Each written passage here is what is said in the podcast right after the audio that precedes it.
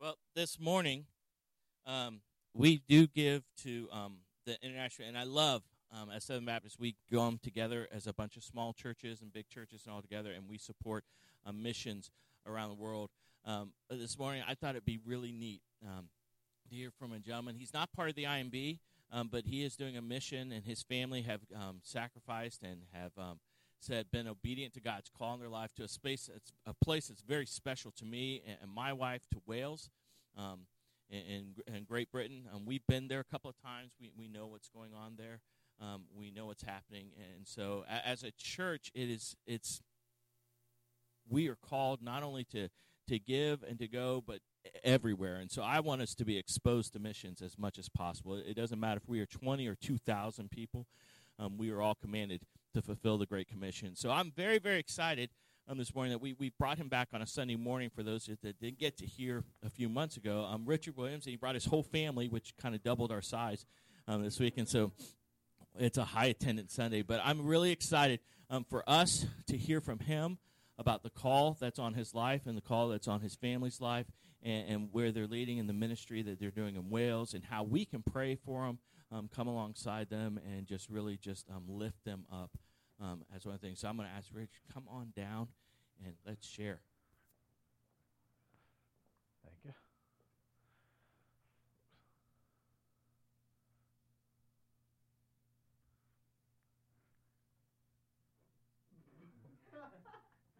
you gotta get up there. Yep, I'm just gonna grab my stuff over here. Well, good morning. Good morning. Is everybody doing good? Yeah. Didn't sound too uh, sure about that. Are you, are you guys awake yet? Yeah. All right, because I was a youth pastor for 17 years, so if we need to get up and do some calisthenics, rub each other's shoulders, wake each other up, we can do that. No? No, thank you. Still too early. Still too early. Great, great. But my name is Richard Williams. Uh, we're missionaries of the country of Wales. Um, have a few slides we can go through, then we'll get into a message. But uh, youth, as a youth pastor and associate pastor for 17 years, four and, four and a half years up in Ohio, four and a half out in um, West Virginia, then the last nine and a half out in Illinois. And about five years ago, God really started working on our hearts towards the mission field. And we said, God, where, where do you want us to go? And we were kind of uh, thinking it was going to be towards Africa. Uh, Kenya, we have some good friends that are inviting us over on trips over there. So we kind of thought, you know, most people, what do you think of when you think of foreign missions? Africa, Africa which, you know, the three most famous places that people think of missions. You have Africa. You have actually jumped over a slide, I guess. Is Africa, India, and uh, China are the three most common areas for missions. And I, I get that. I was in the exact same boat. I was like, God, you must be calling me to Africa. I had some good friends, about eight years background, saying, come do trips with us. And so we kind of thought it was a foregone conclusion. But Wales kept on coming up over and over and over again, and I don't know anything about the country of Wales at, back then. And uh, I knew my heritage was from there, from about my dad talking all the time growing up. Four generations back, my uh, grandfather came over, and that's all I knew about the country of Wales. That and uh, what you hear in Bible college, talking about the, the great theologians, the the missionaries that came out of England, the Welsh revivals. Um, so I've heard all these things. So pastors quote um, sermons all the time from back in the 1900s in their messages. So I'm like, why would they need missionaries? And so the first thing I had to do is find out where the country was. I was like, uh, God, you're calling me where? I think you're calling me somewhere. And so I had to figure out where this was. And so I looked it up, and at this time I was still trying to figure out is it Wales or is it, is it Africa? And so I, I looked it up, and you got England on the right side, you got Scotland all the way up north, Ireland across the Irish Sea, then a little portion down there which is Wales, which is right here. And so we'll be all the way up in the top part of Wales. And so my, my first thing was like, where is this country at? And so I found it. I was like, okay, God, is, is this where you're, you're, calling us to? And I, I, keep on hearing more and more things uh, from different uh, missionaries, from different speakers we heard here in the States. Um, this is what the language looks like. It's welcome to Wales, Kresu, Kreso Igomi. Um, but so some of the things that we kept on finding out. I was like, so why Wales? You have the first one there. In all the United Kingdom, only 6% of the population attend church. And so I was like, that's, you know, I've heard of people just calling themselves Christians and uh, they don't really attend church. This is all of the United Kingdom. So you have Ireland, Scotland, England, Wales, everybody put in the same category. And this isn't like gospel preaching churches. This is all denominations put together. And so less than 6% attend any type of services. That's counting Easter, Christmas, you know, your, your big holidays. They don't attend anything. Then also you have London and uh, Cardiff, which are your bigger towns, so they have a bit more over there. And so uh, in North Wales, it's much less. Uh, more than three churches close each week, which um, that one there's kind of. Uh, we see a lot of churches close in the United States. We see others that open up. Um, in this country, these churches have been closed for over 40 years. On my last trip over in December, uh, the pastor there took me to this place here, and uh, he, there's 47 churches in North Wales, and that, that's pretty much uh, each town has one to two churches that have been shut down. And uh, this here is one of those. He took me to the cemetery, and he's like, "This is the average church in North Wales." I'm like, "What do you mean?" He's like, "In the back over there, you can barely see it, is a church that's been closed for 40 years. That the building is still there, so they can have funeral services. And after those funeral services are over, they shut it back down and wait for the next person to pass, and then they have the next service. That's the only reason the church buildings are still there. He's like, they're selling off at a rate of three churches per week as all right, they're falling down. Somebody wants to buy it or tear it down or renovate it into a house, a coffee shop or a bar or whatever they might be renovating it into. And so he's like, this is all the way across. They're open just to have funeral services. And so he's like, that three per week is actually, they've been shut down for over 40 years. And so he met with these churches and actually lined up to where we could actually plant churches in these churches that have closed down. Um, here's the other ones. You have village after village, no gospel witness. We traveled in our first trip over, we traveled uh, 12 different towns and found that they all had churches that previously were there that have been shut down and sold off, and um, there is no gospel presence. There, there's nobody there sharing the gospel. They haven't been for many, many years. Less than 2% in North Wales have even heard the gospel. The first time I heard this statement, I was like, that, that's, that's not a possibility. It's not a third world country. I expect that from other countries, but they sent out missionaries across the world, so how are they at less than 2% now? And so uh, after I was there and I was working with a, a, church camp, I was working with like 15 to 25 year old uh, students, and uh, they had no concept who Jesus Christ was. They, they, didn't know he was really from the Bible. It's something that they say all the time in, in sentence, but they didn't really know who it was. And so Monday night, Tuesday night, Wednesday night, we were, we were sharing the gospel. Uh, this is what Jesus Christ came to do. God sent his son, die on the cross, pay the penalty for sin and death, so we can have a way to choose and accept him as our personal Savior to be able to get to heaven. And they're like, we don't believe in God. Monday night, Tuesday night, Wednesday night, all kept on going down the same. I don't believe in God. We believe in science. They, they, they quote different things over here uh, from Hawkins. And so it, was like, I, we're not here to argue. I'm just here to share God's word with you. And they're like, that's fine. We're, we're here to have fun. And I was like, church camp, I understand. You're here to have fun. And so they're, they're, they're having fun all day long. They have our three services, God nighttime, devotion time at nighttime. So they're getting five times a day. They're hearing about Jesus Christ. I don't believe in God. I don't believe in God. I don't believe in God. Thursday comes along, and Thursday afternoon, instead of going out and having fun and all the other activities, they're sitting around on the side of this hill. And I'm like, what's going on? They're like, they don't believe in God, but that doesn't stop the Holy Spirit. They've never have no clue who the Holy Spirit is, but He's working on their hearts. And so I was talking to a group, and I was like, "So, what's going on?" They're like, "We don't believe in God, but something here is telling me I need this Jesus Christ." On Thursday night, you watched 97% of the students that were there for the first time accept Jesus Christ as personal Savior. And so they, they go from I don't believe in God. Uh, 2012 is when I was at that church camp, and uh, me and my oldest son we went back uh, this past December, and the kids that accepted Jesus Christ back in 2012, uh, saying I don't believe in God, uh, that we're working with uh, the church, our our visa into the country, the church we're working with. Uh, they accepted Christ in 2012. I don't believe in God. And then you could watch them go from the same thing that told me I need this Jesus Christ is now telling them that God is real. They get back involved in their church and uh, get heavily involved. And now they're, they're, they're reaching out to their friends, their families. They were the ones in December when we were back are running the Awana program that are running the, the Friday Night Live, which is play dodgeball for four hours. You throw a ball at each other's face and present the gospel, and then invite them back to your youth program. And so the, the church is growing because the kids that accepted Christ back here have got a, a hold of what the, the pastor and the, the other uh, people at the church that are teaching, they, they now understand that, and God's working in their hearts and their life, and they're exploding off of that into the, their community and reaching those around them. And so what we're doing is we're heading back to the country of Wales to uh, church, plant churches in areas that haven't had the gospel in over 40 years, which um, phase one of our ministries. Uh, we're raising our funds currently. I left my church in what, year was that? 2015.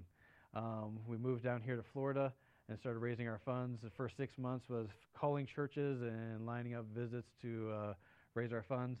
Um, then the last year and a half have been on the road. We're a little over, right at 60% uh, fundraised right now. Um, 15 churches voting on us this uh, December, so hopefully we'll be 70, 75% by January, February. Where we're trying to take uh, averages about four years of fundraising to get to the mission field. We're trying to do it in two years, and so we're we're busy visiting churches, raising funds, church support, individual support, uh, to go back and share the gospel. So it's our goal to be on uh, field over there in 2018. Um, so you have to understand what it looks like. It's an expensive country to live in. This is probably the cheapest it's been in 20 years, is what they're saying. Uh, it's $1.32 to buy one British pound plus 8 cents on the dollar, which so it's about $1.40. So you lose 40 cents for every time you buy one British pound. And uh, what it looks like when you actually start to use. I took this picture in Illinois about a year ago or a little bit more. As a dollar seventy-four to buy a gallon of gas. In the middle of that, they use diesel. So you have a pound fifty-four is what they use over there. I was like, yeah, it's not too bad. And, the missionary's like, you're, not understanding it, it, that that's a liter. And I was like, what does liters mean? I was like, 3.78 liters per gallon. If you do the math, at that time it was more than this, but currently, if you did the math for now, it's seven dollars and sixty-one cents a gallon and that goes across the board for spending, uh, housing, food, clothing. It, it's a very expensive country to live in, so it, it's you have to raise all this out here to go and live on way less than what you raise, and so uh, that that's kind of what it looks like. I'm not allowed to have a job in the country.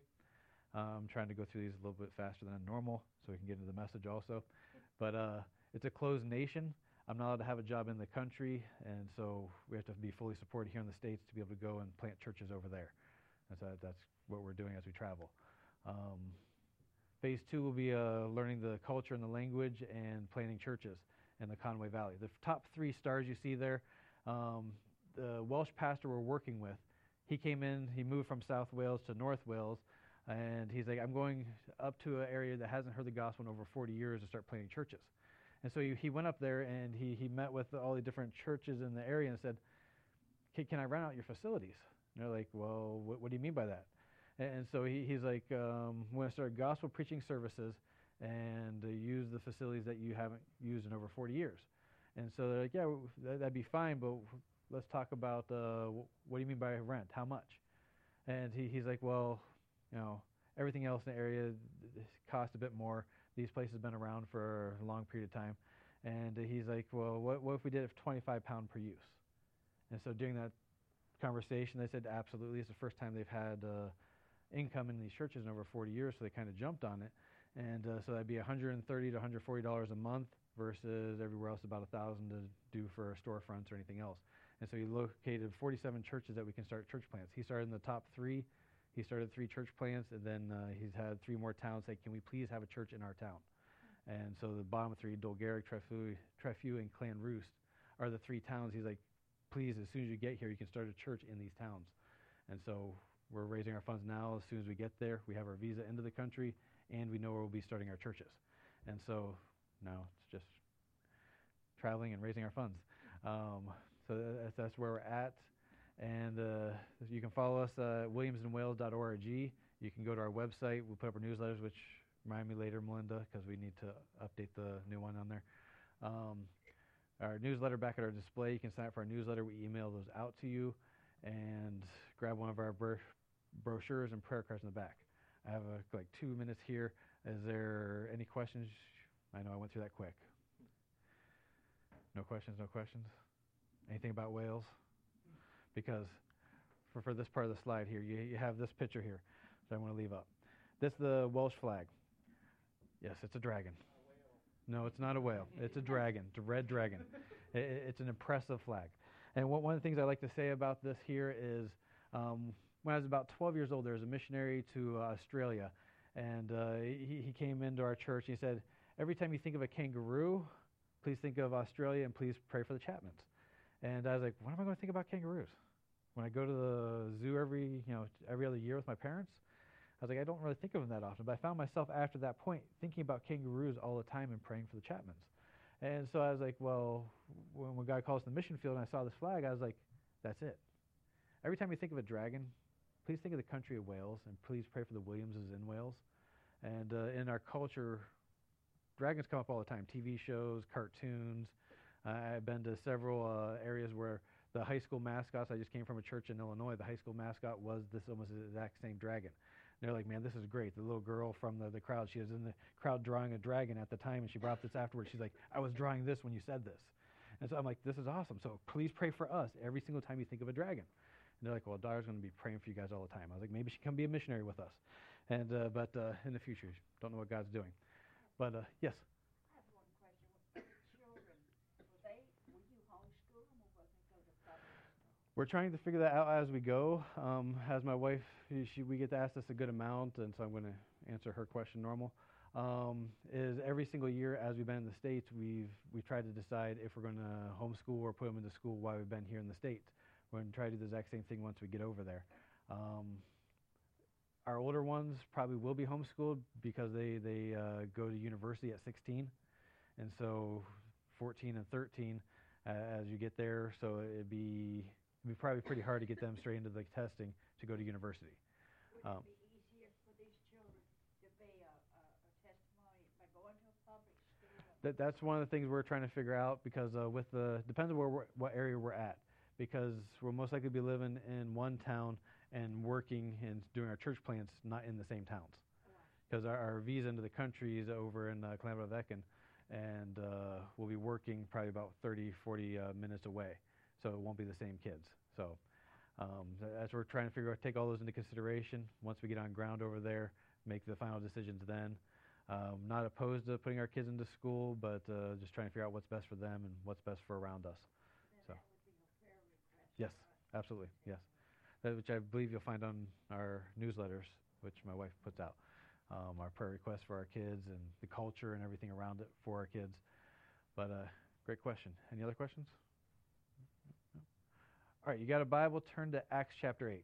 Because we- get asked two main questions pretty much everywhere we go.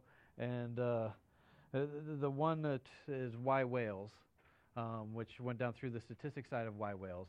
Even though it was a country that once had the gospel and, it flourished there, um, 114 years later, it's now a, a country that has no gospel representation uh, in, in many different parts. And uh, then the other question he says, well, why does it have to be you?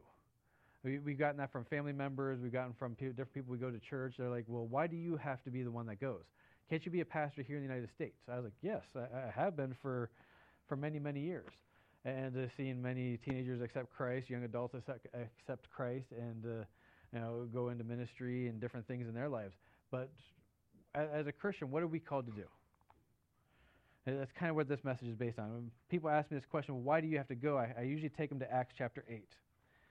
This is a unique time period. It's happening is after Jesus Christ, he ascended, uh, and the disciples and apostles there are, are left to start sharing the gospel and going from town to town to share the gospel. But at the exact same time, the Pharisees are, are trying to stop people from sharing the gospel, stop telling people about Jesus Christ. And so at this, this time is it's have Paul, or at that time named Saul, he's going from town to town. If he hears about you telling people about Jesus Christ, what does he do? Takes you to prison. Uh, this is right after Stephen just got stoned.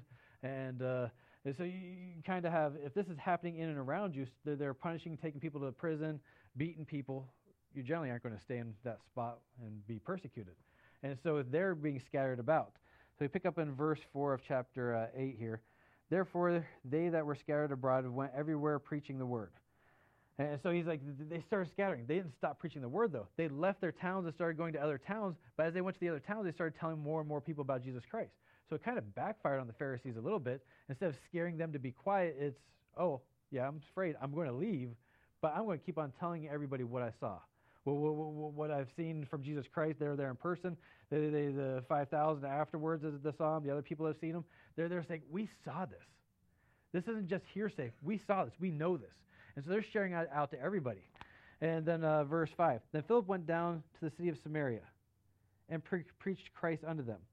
And the people with one accord gave heed unto those things which Philip spake, hearing and seeing the miracles which he did.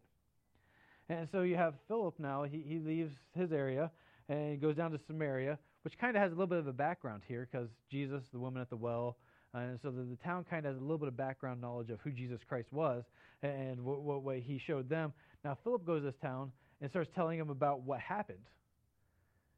And people gave heed with one accord.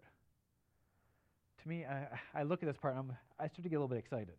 I love hearing about people that accept Jesus Christ. They get to know Jesus Christ. It's like the beginning portion of the relationship uh, of, you know, you watch different people, whether it be young adults and you know college or in high school, and you can see when they they, they, they first find somebody they start liking. You, you see that real big excitement in their life. No, nobody. Yes. Okay. All right. All right. Uh, so, so you, see and they're like, oh, you, see the spark, the, the excitement. And so uh, this here, I've always seen the exact same thing when people come to know Jesus Christ as a personal Savior. You see that first excitement. It's like, yes, the salvation is new. And there's a relationship with Jesus Christ is new, and then they're excited about it. And so to me, I'm looking at this thing, man, this entire town has, has come in one accord. It's the best time to start a church. Philip's there.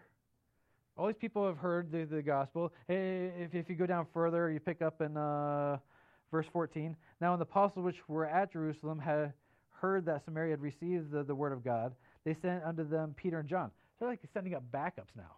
It's not just, you know, the city of Clermont, you just had 3,000 people accept Christ, and now you have friends that are saying, oh, see what's going on over there? We're sending backup. They send more people over there. And, and so uh, you as a pastor here, if, if this place, you know, you buy out all the other places beside you because you, you're just packed out now. And so this is kind of what I'm seeing here is everybody, one accord, starts following Jesus Christ. They send backup, so now you got more help. And then you come down to, let's go to verse 26. And the angel of the Lord spake unto Philip, saying, Arise and go toward the south, the way that goeth down from Jerusalem unto Gaza, which is desert. So really exciting time. People accepted Christ. People, the place is getting packed out. They send apostles to help. They pray over them. They receive the Holy Spirit, and, and then the angel says, "Hey, time to go. Not just go, but go to the desert." I, have said this in talking to different people, but I don't like deserts. I've never been to a desert, actually. I've been to Texas. I, I, can't imagine the full impact of being in a desert.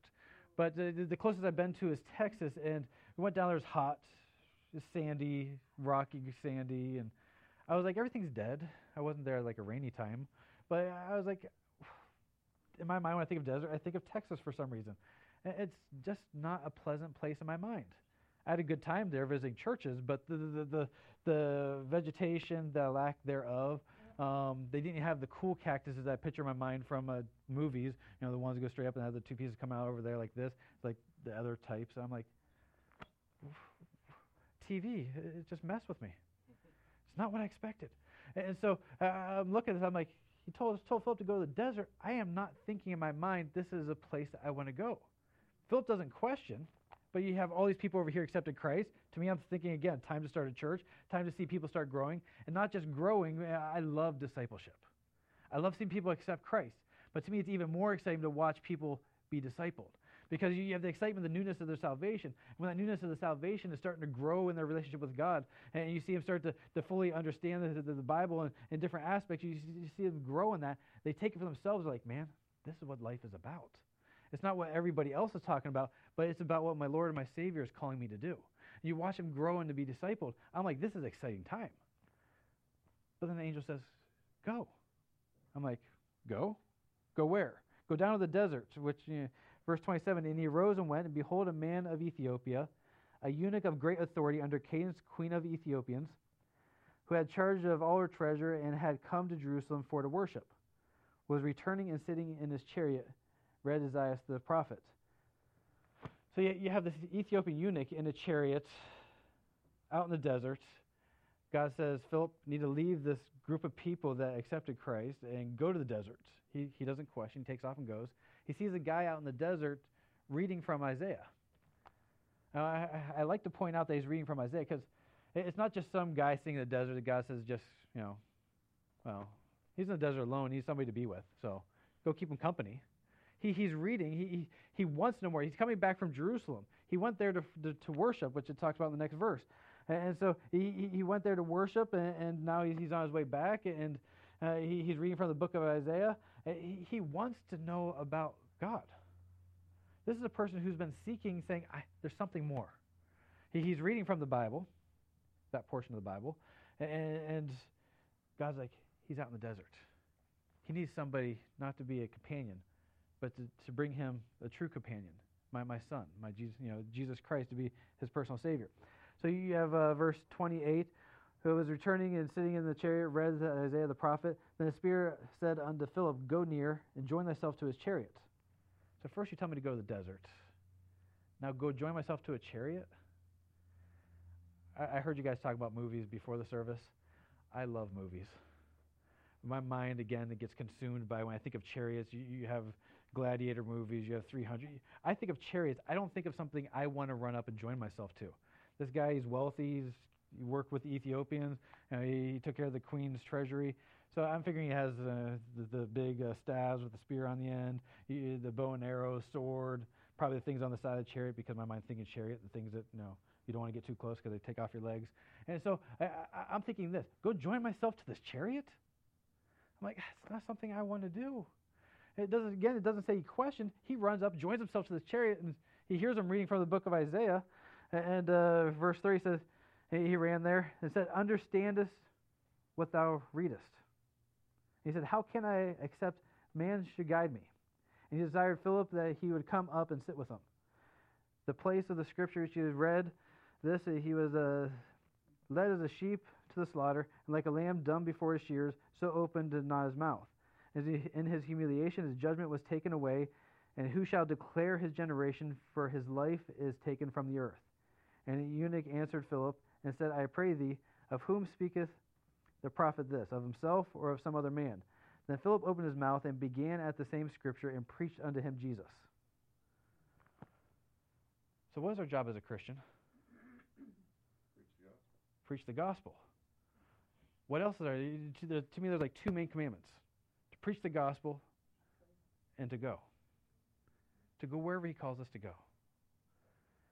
And so everywhere we go, we, we, try to we try to challenge everybody uh, on the side of missions. Yes, we need to raise support to be able to go uh, exactly where God's called us to the country of Wales to plant churches to tell people about Jesus Christ. And, and so that, that, that's one side of why we travel. We need to raise our funds to be able to go and do what God's calling us to do. But the other side of this is what is God calling you to do here in Clermont? Four corners. Same exact thing. Same exact calling. Whether it be a school, whether it be at work, uh, one of the examples I like to use here is when I was a pastor, I lived in a small town. It was a town of a little over 2,000 people. And you had to be on your game at all times. You stepped out of your house, it's a small town, everybody knew you. And so if you went down to the grocery store, you're going to be there for like 40 minutes because you're going to run into like 10 people from your church. And so you, you, leave the house, even if you're in a hurry, you, you know you can't be in a hurry because you're going to walk into the, the, the, store and you're going to see 10 people from the church and they're going to talk to you. How's your day going? It might be somebody you haven't seen at church in two or three months. And you're like, hey, where have you been? And so you're, you're constantly, you have your eyes open. And you're, you're, like, okay, God, I need you to, I don't feel like it today, but I need you to make me on my game so when I get there, I'm representing you and not how I feel. And so uh, that, that's how I had to go everywhere I was at in this town. Since we've been traveling, though, when we go from town to town, we go to Walmart's, we go to Publix, we go to all these different places, I no longer have that worry in the back of my mind of I need to make sure I'm on my game. And so it really, it really started hindering me. I'm like, I started thinking about. It, I was like, I, I no longer have that venue of all these people here I, am going to reach because they know me. But now I, I, go from place to place. I have the ability to run in, spend two minutes in a Walmart if you get a line, no line at a grocery store, but uh, you, you, get your stuff. You have the ability to run up to there, pay for your stuff, go straight back out to the RV, and get back on the road. Because I don't know anybody. I'm not offending anybody if I don't talk to them. But as I travel, I realize a lot of the times I have to make sure that I still have that same focus.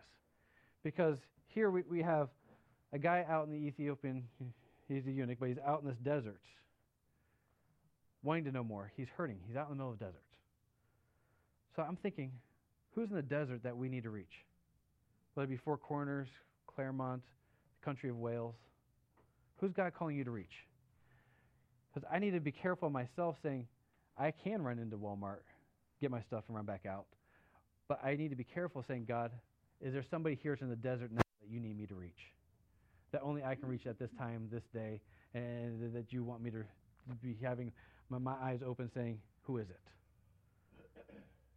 Because I, Publix, how many people do we see? Winn Dixies, like them both.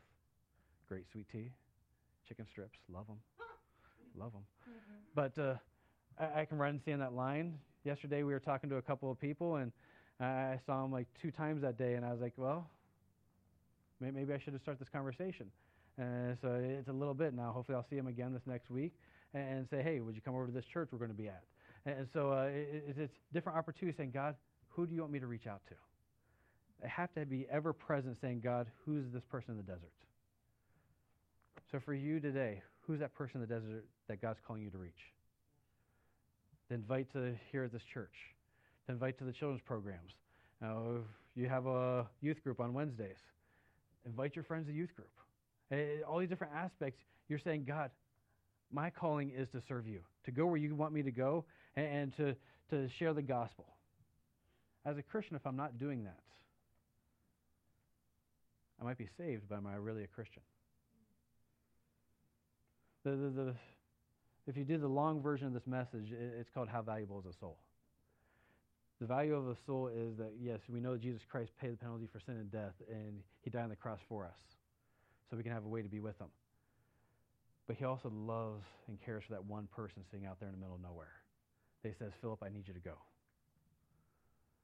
Today, he's saying to each and every one of us here, I need you to go. Who is that person? Pastor.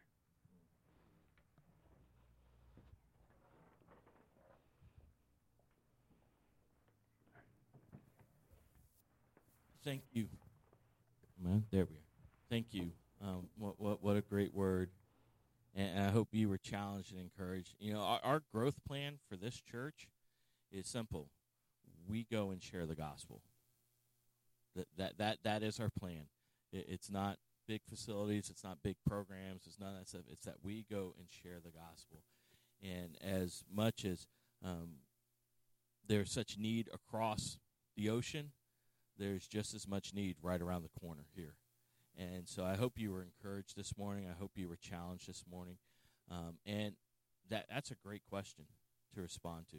Who who is that person out in the desert um, that God is calling us, calling each of us to go witness in, in our neighborhood, in our jobs, in our families, um, and, and, go and share with. And so we want to give you a chance um, to respond to this. Um, we're going to close our time and like worship by a few announcements at the end and some opportunities for us to go and, and, and share the gospel in the coming weeks and, and everything. But um, let's ask that question: Who who are you going to? Who has God placed in your path? And, and so this morning, uh, we just want to give you a chance to kind of let God kind of speak to your heart and, and, and to respond to that. And as always, um, y- you know, we have our we have our prayer area back there. There's communion always available back in our little prayer area. You can put your prayer requests back there. Um, our tithes and offering we think is an act of worship, and so you can worship through giving that way. Um, but don't leave here this morning without answering that question. Who have you called us to go to?